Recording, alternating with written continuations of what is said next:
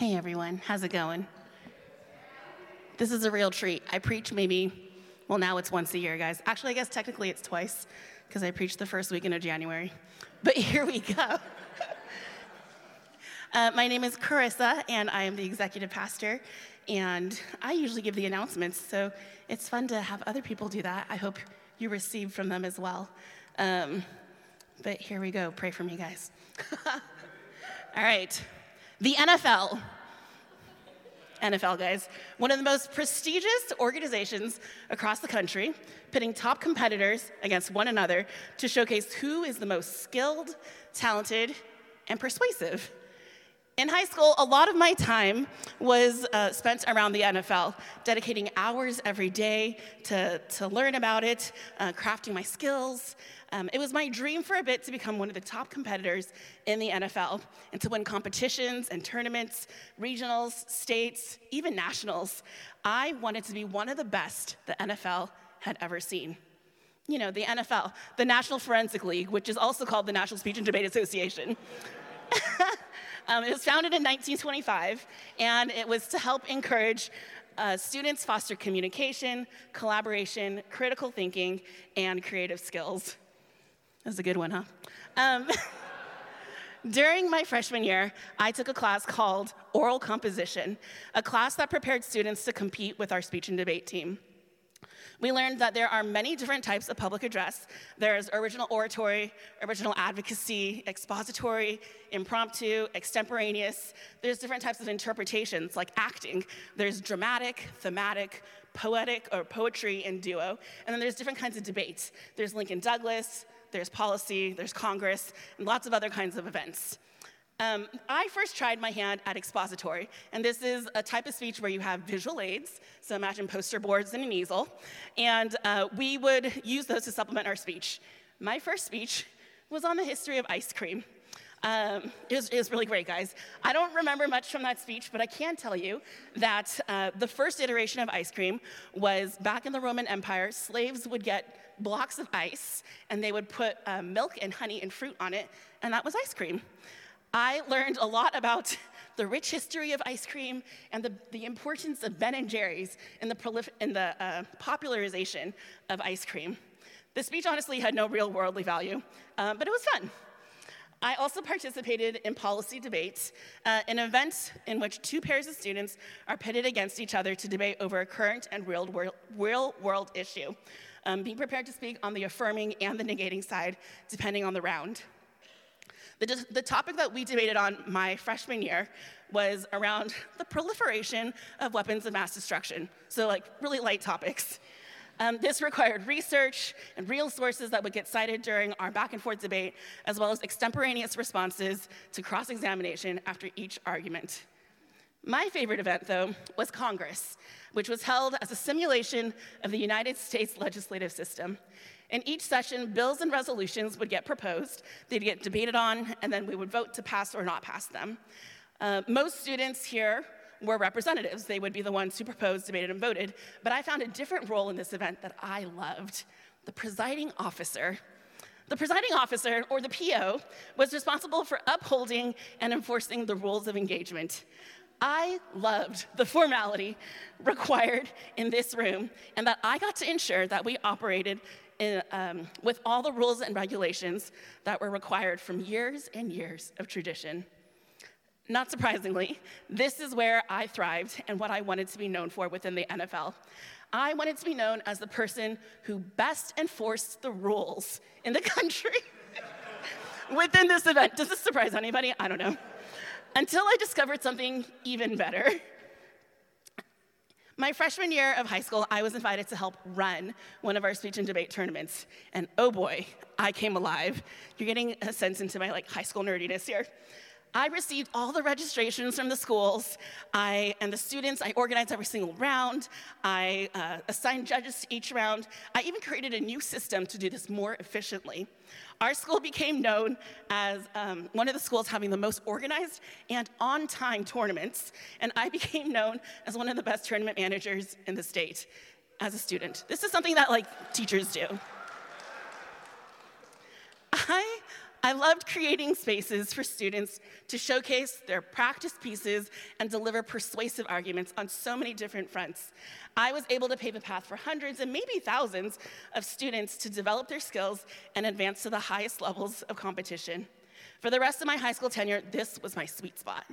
I participated in just enough tournaments to, um, to remain active in the NFL and even got quite far in regional and state tournaments. Um, but my place was as the tournament manager. Um, yeah, I found that I didn't need to be first place in any event that would actually be recognized and awarded with an actual prize um, because I found where I most thrived that I could contribute to my learning and organization here and ultimately create the way for others to excel at what they do. I found that there are many times in life where, either by our own volition or because of societal pressures around, we're often pressing in to be in the number one spot. Growing up Asian American, I wasn't necessarily raised with the tiger parent pressure um, that many of you have heard about, where I have to be the top of everything. My parents only ever wanted me to do my best. Somehow, my best was never actually my best, but that's that aside. Um, so much of society pushes us to frame our stories with ourselves as the main character, showing that we are the center of the story, the heroes or heroines of the story, and that everything that happens around us is exactly that around us. We are the centers of our own stories, and it's all about us. But what if that's not actually the way God designed it? What if winning first place is not part of God's storyline, and you're actually supposed to help create the paths for someone else to be first? This Advent, our theme is expecting a bigger picture, a bigger story. Josh started the series by talking about hope. Last week, Tina talked about Zechariah and how our doubt in God's plan doesn't stop it from happening. Today, we're going to look at John the Baptist and his humility. Before we dig into that, let's pray. Jesus, thank you that you are our hope, our peace, our joy, and our love. Thank you that you thank you for your birth and this season of expecting your coming, both the coming of your birth and your second coming. Thank you that you are the author of our stories and that the stories you are writing with us are bigger than we can even imagine. Would you open our ears and eyes to help us hear and see today how we fit into this bigger story? We love you. In Jesus' name, amen. So, humility, or rather to be humble, has a number of definitions in the dictionary. It can be not proud or arrogant, having a feeling of insignificance or inferiority or subservience, uh, being low in rank, importance, status, quality, or being courteous and respectful. According to the world, to be humble is to lower yourself, lower your worth, your value, to make yourself less than. I'd like to argue that being humble is more than this. To be humble is to have an accurate view of who you are your value and your worth, and actually living fully in the identity and calling that God has given you. There's a confidence that comes with humility, knowing that you don't have to puff yourself up to be more important or make yourself more known because you're operating exactly as God has designed.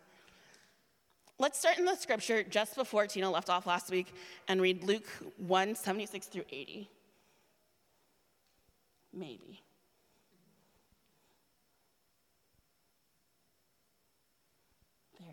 All right. And you, child, will be called the prophet of the Most High, for you will go before the Lord to prepare his ways, to give knowledge of salvation to his people and the forgiveness of their sins, because of the tender mercy of our God, whereby the sunrise shall visit us from on high, to give light to those who sit in darkness and in the shadow of death, to guide our feet into the way of peace. And the child grew and became strong in spirit, and he was in the wilderness until the day of his public appearance to Israel. This is the end of the song Zechariah sings when he gets his voice back and declares that the name of his son is John. This song prophesies identity, calling, and life purpose of John. These words are from the Lord that John is to be and do these things a prophet of the Most High, prepare the way for the Lord, give knowledge of salvation and the forgiveness of their sins, and to give light to those in darkness. These aren't wishful sentiments, but strong prophetic declarations into John's purpose and identity. It's with this framework and context that Zechariah and Elizabeth likely raised John, because they knew what the Lord had called him to do. I wonder how many of us know and understand our own prophetic identities, the things God determined for us before we were even born. In biblical times and in many cultures today, names were very much the identity of a person and described who that person was, was or was to be. I've never had my own child, but I, um, so I've never named a human, but I've had many friends and family members who have. Um, many of you know that I have a nephew, and he's almost two years old. His name is Brendan. Kwan Louis. There he is. This was when I was home in November at a gender reveal party. We're having a second nephew on the way. Um, so this is Brendan. When he was born, my brother wrote this about his name. Brendan is named after Saint Brendan, the Celtic saint who heard God's call to sail to unknown lands in search of God's promise. This is the story of his immigrant grandparents searching for new life in America. This is the story of his parents who have sought after God's call, even in the most unlikely and risky places. The prayer of St. Brendan says, Help me to journey beyond the familiar and into the unknown. Give me the faith to leave old ways and break fresh ground with you. Christ of the mysteries, I trust you to be stronger than each storm within me. I will trust in the darkness and know that my times, even now, are in your hands. Tune my spirit to the music of heaven and somehow make my obedience count for you. Amen. We named him Ji Kwan. It is the Korean version of the Chinese name chosen by his, grand, by his Chinese grandparents and translated by his Korean grandparents. It means wisdom, authority. It is from the worship song found in Revelation 5:12, worshiping the Lamb who was slain. A symbol that to the world looks like foolishness and weakness, but in the kingdom of God is wisdom and power. In a loud voice, they were saying, Worthy is the Lamb who was slain to receive power and wealth and wisdom and strength and honor and glory and praise. It's Revelation 5:12. My brother's prayer for my nephew is we pray he will recognize the radical invitation of Jesus in his life journey and that he will recognize true kingdom wisdom and authority, joining in the worship course to the Lamb that was slain. These are not hopeful thoughts as to who Brendan will become, but a prophetic declaration and prayer over who God has already created him to be. This is the context with which Brendan is being raised and the identity that is being formed within him. How many of you know your prophetic identity? The name God has given you and the context through which he has spoken to you. How many of you would love to discover what God, what your God-given identity is? Maybe today you can ask God, about your identity, the name he has given you, and the context in which he is calling you. We see John the Baptist living out his identity um, that his father foretold of him um, as we continue in the scripture. Let's read Luke 3 3 through 14. And he went into all the regions around the Jordan, proclaiming a baptism of repentance for the forgiveness of sins. As it is written in the book of the words of Isaiah the prophet, the voice of one crying in the wilderness, Prepare the way of the Lord, make his path straight. Every valley shall be filled, and every mountain and hill shall be made low. And the crooked shall become straight, and the rough places shall become level ways, and all flesh shall see the salvation of God. He said, therefore, to the crowds that came out to be baptized by him, You brood of vipers, who warned you to flee from the wrath to come? Bear fruits in keeping with repentance, and do not begin to say to yourself, We have Abraham as our father. For I tell you, God is able from these stones to raise up children for Abraham. Even now, the axe is laid to the root of the trees. Every tree, therefore, that does not bear good fruit is cut down and thrown into the fire. And the crowds asked him, What then shall we do? And he answered them, Whoever has two tunics is to share with him who has none, and whoever has food is to do likewise. Tax collectors also came to be baptized and said to him, Teacher, what shall we, what shall we do? And he said to them, Collect no more than you are authorized to do. Soldiers asked him, And we, what shall we do? And he said to them, Do not extort money from anyone by threats or by false accusations, and be content with your wages. Just as, for, just as was foretold in his father's song and in Isaiah, John the Baptist's ministry was around bringing people into rightness with God, preparing them for Jesus' coming by exhorting, exhorting them to repent and receive forgiveness for their sins. John the Baptist is clear on his assignment and does not waver in it. He knows what he is called to do and doesn't seek a higher status or a different work. He understands that this is what the Lord has spoken over him long ago and that this is what he was built to do. Let's also take a pause at this scripture to note that God given authority, um, or God given identity, wasn't only reserved for the Jews. As John the Baptist calls crowds to repent, there are two other groups highlighted. The first of these is the tax collectors. And they say, What shall we do? Tax collectors were largely disliked by common folks because they extorted money from them. Um, and in fact, a lot of Jews naturally assumed that there wouldn't be a place for them in heaven or in God's kingdom for, um, because they were seen as having betrayed Abraham by collecting taxes for the Romans. The second group of people mentioned are the soldiers. There are three possibilities for what kind of soldiers these could be.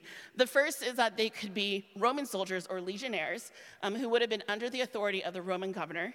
They would have traveled with the governor as he moved through the province, and these soldiers would have been Gentiles or Roman citizens uh, who were likely recruited from Greek speaking provinces um, in the eastern half of the Roman Empire.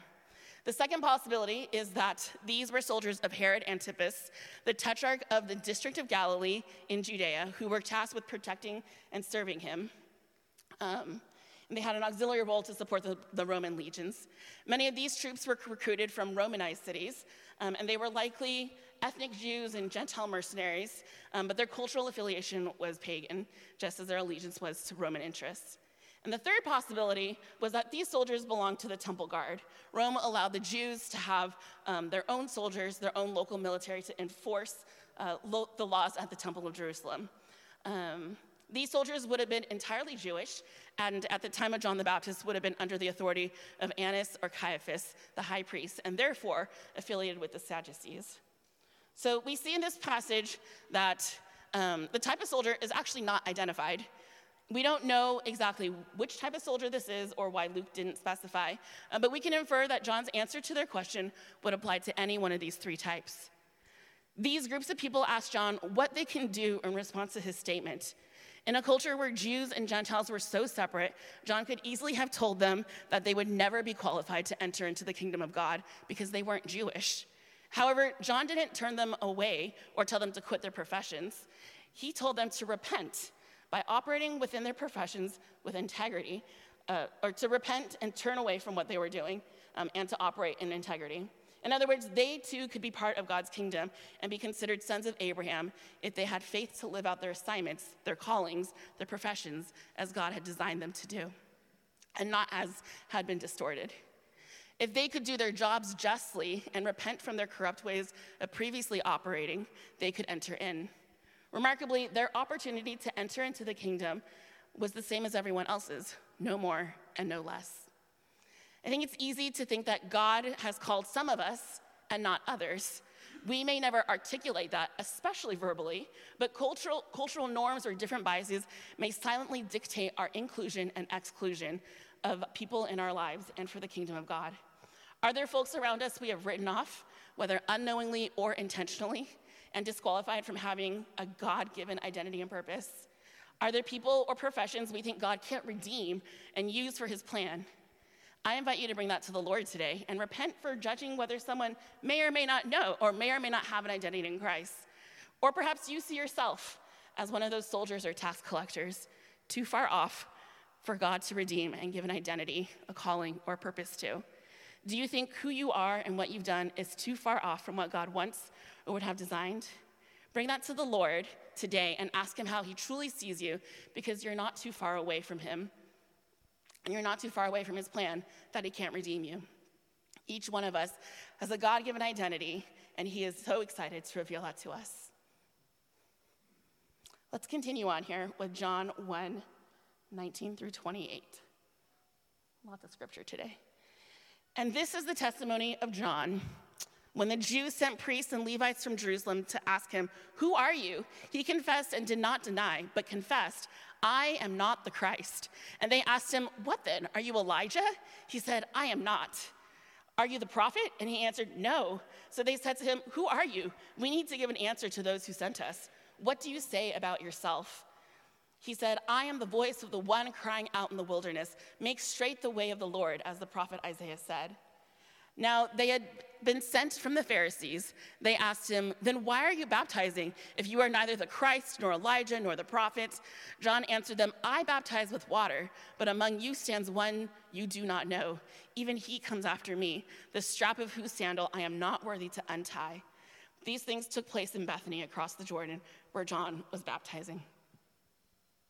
Again, we see that John knew who he was and embraced his purpose. John knew his assignment on earth was to prepare the way for Jesus. He stuck to his calling and didn't try to go beyond what God had designated for him to do. Baptizing folks with water and knowing that the one who was coming was mightier. John the Baptist's ministry was successful. It drew a lot of people, and his ministry was also kind of suspicious. The religious leaders questioned who he was and what he was doing. People were hungry for a savior, for the Christ. And at any point, John could have claimed to be the Christ and or to save them. Plenty of people already thought and assumed that that was who he was. But he knew his calling was to be the one who prepared the way for he who was to come. Additionally, John didn't shy away from the gifting and call that God had on his life. We see that John was hugely successful in his ministry. He stepped into fullness, into the fullness of what God had laid before him with confidence and an assurance that God was with him and God had called him to this life. Perhaps part of why his ministry was so successful was because he didn't doubt what his purpose was. He knew with full confidence that God had called him to prepare the way, to call people to repentance, to bring people towards the salvation that Christ was bringing. He didn't question his call or his equipping because he knew what God had called him and designed him for. It's important to note here that being confident in your own identity and calling is not considered humility unless it's in comparison to Jesus and the larger story God is writing. To simply be excellent and the best is only that and can easily lead to pride and arrogance.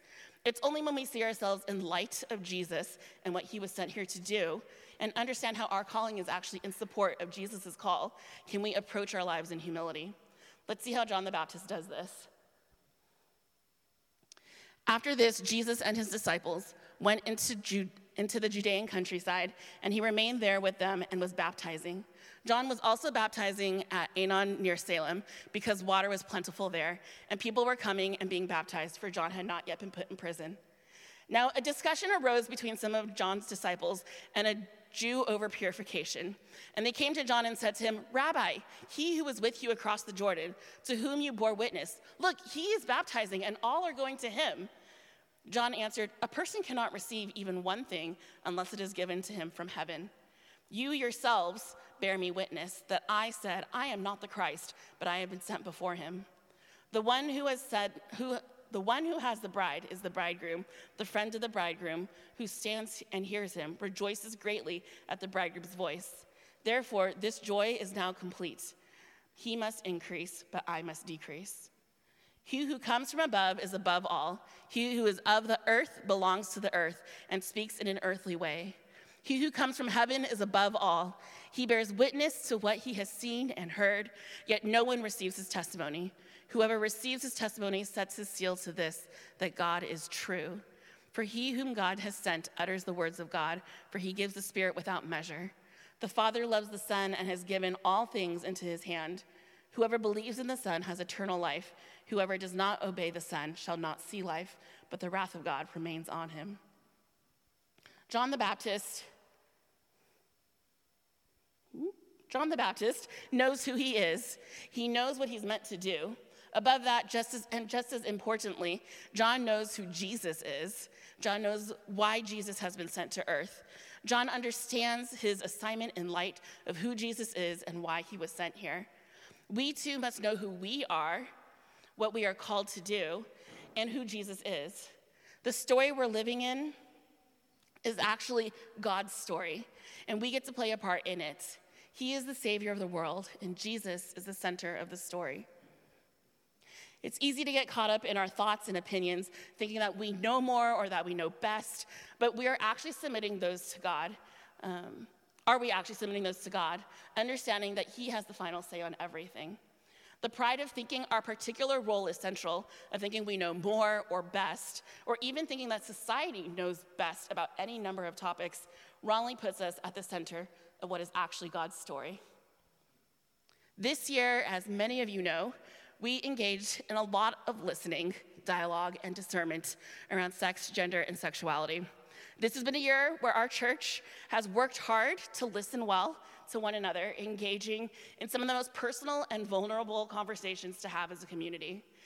As I personally reflected on this year, one of the things that have come to mind often is my own frustration um, in feeling unable to clearly or well articulate my thoughts, my beliefs, my reasoning. It wasn't that I didn't know what I thought, um, I just didn't have the words for it, nor did I necessarily feel the release to share it in, in certain settings. I've shared with many of you that this has been a year um, where I've grown a lot in my own leadership. As a child, I grew up in a very legalistic environment. Our parents and elders told us what was clearly right and clearly wrong. Everything was black and white, and we knew what was good and what was bad because our parents told us so. I honestly loved this because I knew what to expect, and everyone was held to the same standard. It took many years for me to realize that this kind of thinking was not biblical or holy, it's purely legalism, with good intentions, but still not the way that God works. As I grew older, I heard for the first time that what might be right for me may not be right for you, and what might be right for you may not be right for me. And the only ones who can know the answer to that are me and God. It's actually not my place to discern that for you. For the first time, I was challenged to ask God if something was okay for me instead of going by some imaginary rule book my parents or elders passed down to me. I began to understand what it meant to discern God's will and desires for myself, understanding that it wasn't for me to discern that what you were doing is right or wrong. I could only ask those questions of myself to God. Shaving off a legalistic and honestly prideful mindset has been a lifelong process and is something that I still need to do daily. It's the renewing of the mind that I submit to the Lord every day. Now, as a senior leader of this church community, I found myself at a loss. Part of my understanding of leadership is that we're supposed to lead people somewhere in the heat of conversations happening in our church, was my role to lead people towards my own thoughts and opinions?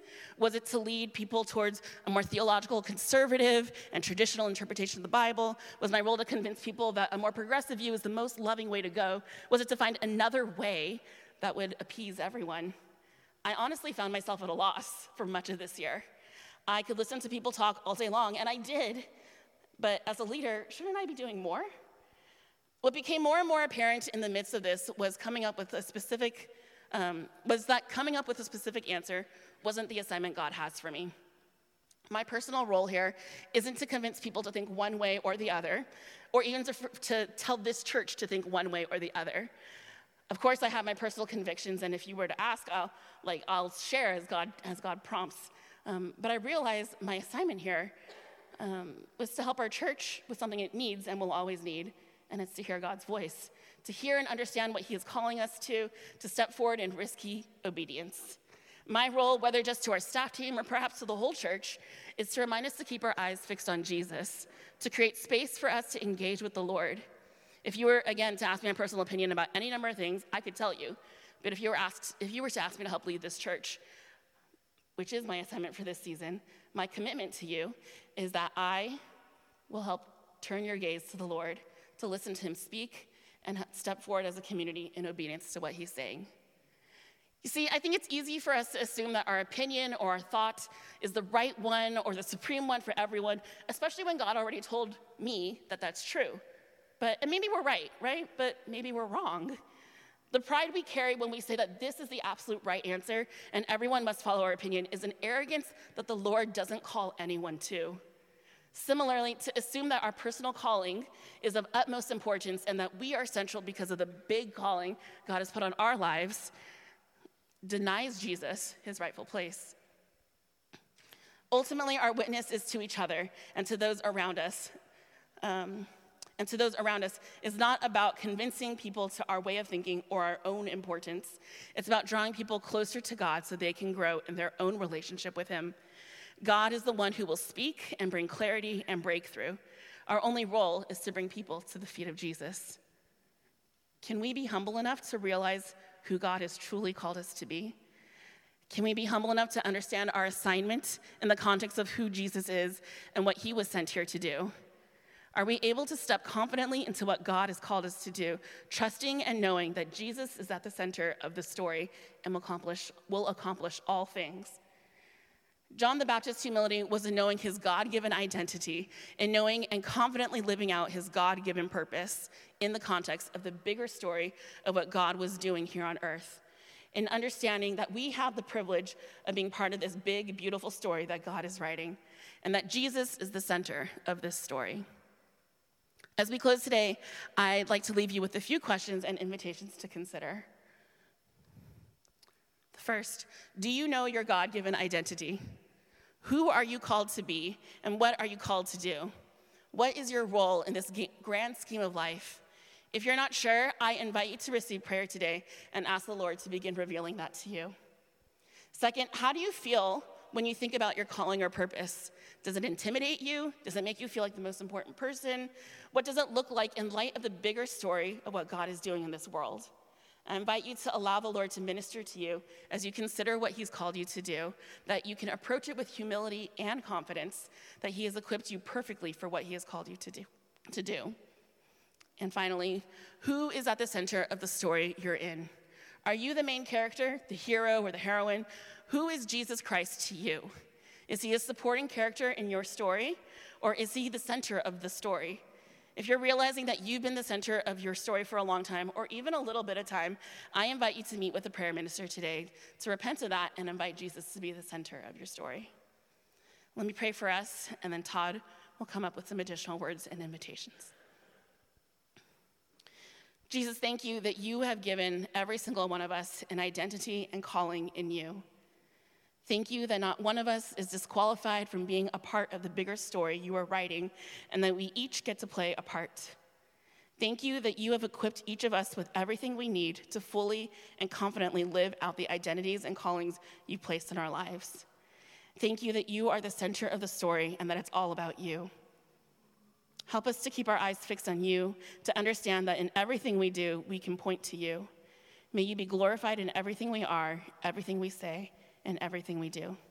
We love you. In Jesus' name, amen.